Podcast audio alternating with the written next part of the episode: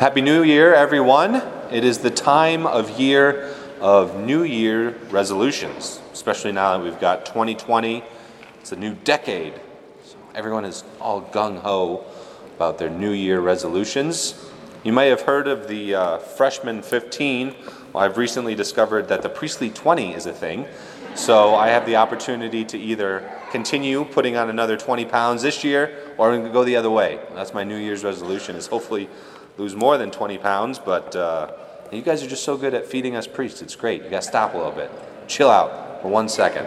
And how you do this, you you know, you got to work out. You got to make sure that you're ex- expending more calories than you take in. So I try to work out a little bit. I love to work out at Export. And Monsignor, he hides it pretty well, but he's actually super strong. He is uh, like as strong as I am, and I'm thirty years younger and like twice his size, so that's pretty impressive. So we're having a little competition on who can bench three hundred pounds before the other. And we're right now both about two fifty where we're at and what we can lift uh, in the chest exercise bench press. So we've got a we've got a little friendly competition going on, but it's like a lose-lose situation for me. Because if I beat him, he's like, you're twenty-eight. Of course you can lift more than I am.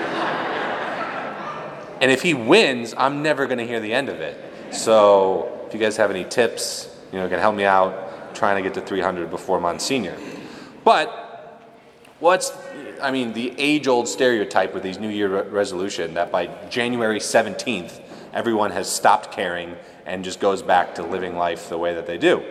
That happens all the time. So many times we get to the new year, I'm going to do this, I'm going to do that. And then it just falls apart.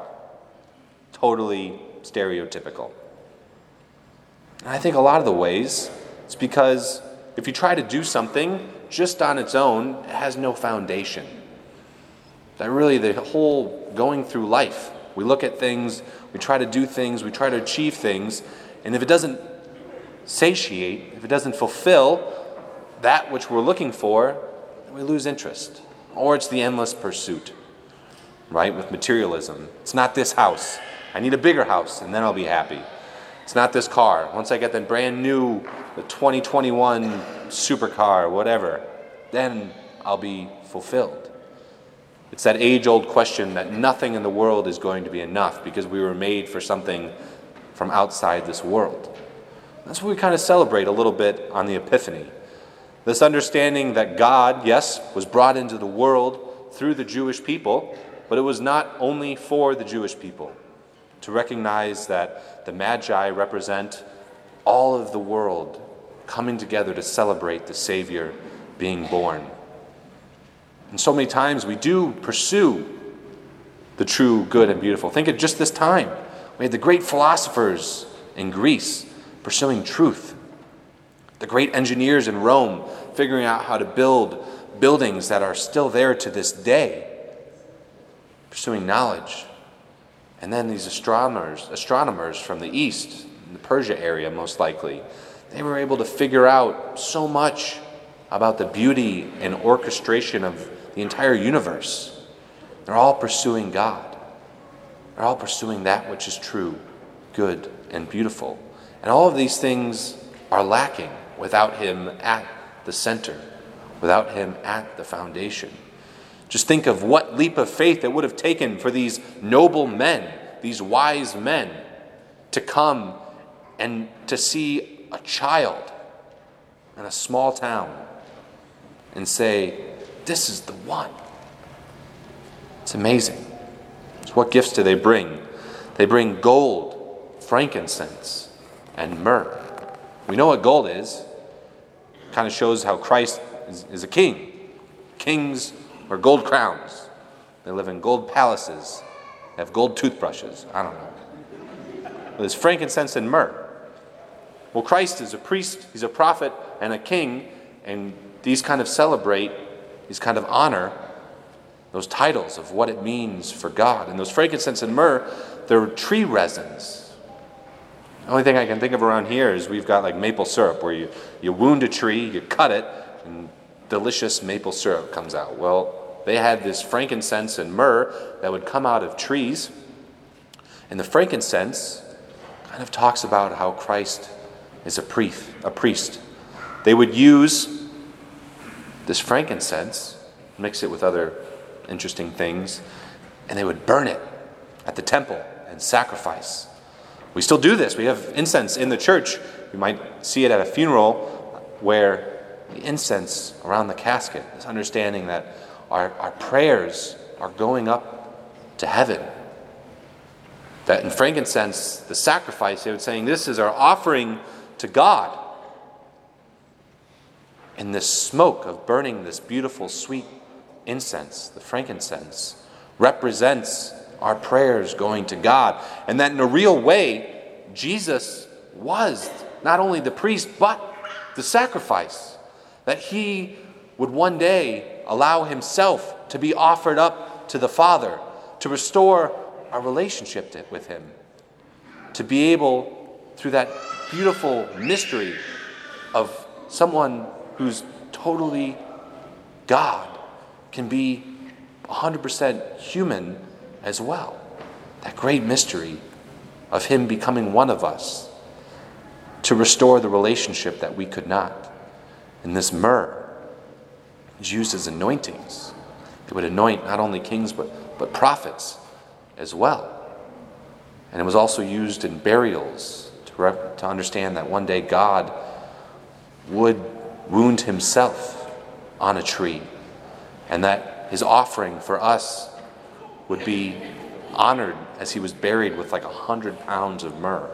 So all these signals, symbols that were brought by these three magi are them saying, everything we're looking for in life, without you, Jesus, as the foundation, is for nothing. So if you really want a New Year's, New Year's resolution to go well, add a spiritual dimension in there. Pick up something, but that's really just a small thing.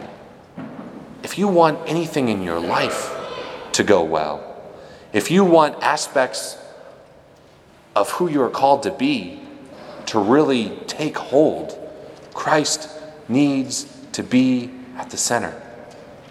We need to have that childlike curiosity of wanting to know more about God. One of the worst situations we find in our culture is that of indifference. If someone comes into my office with life problems and they don't care, I can't do anything with that. The Holy Spirit can't work there. If someone's just like, meh, whatever. You've got to be passionate. I would take someone who is passionate and wanting to learn, and I could agree with nothing about them. They could just totally disagree with everything in the gospel. But if they wanted to learn the truth and goodness and beauty, even if they're wrong, I would take that over someone who doesn't care.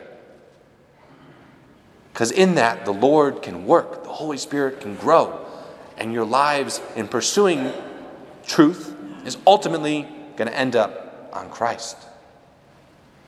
So in our lives, I don't care if you're twelve, if you're thirty, or seventy, learning about Christ, learning about your faith needs to be a reality. So as we begin this year, as we begin this decade, ask the Lord for the desire to know more about him. Pick up the sacred scripture. Talk to us priests about questions you have about the faith, about the teachings of the church. If you don't understand something, if you quote-unquote disagree with what the church teaches, that's not good enough to just let it be there. You've got to come talk to me. That's my job. You've got to go online and go to Catholic Answers and look things up and continue to learn. So as we receive the Eucharist in a few minutes, brothers and sisters, ask the Holy Spirit to change the way you live your life this year, this decade. And whatever you resolve, whatever changes you want to make in your life, allow a deepening in your relationship with Christ, your knowledge and understanding of Catholic theology to be at the heart of that. Invite Christ to be the priest, the prophet, and the king of your heart. And if you do, it's going to change your life. And if you do, all of a sudden, those gifts, those small time gifts that you give to God, He'll give back to you in ways that you can't even imagine. That is our prayer this morning. So let us pray for each other and pray for us to take the gifts of our heart and place them before the Lord on the altar.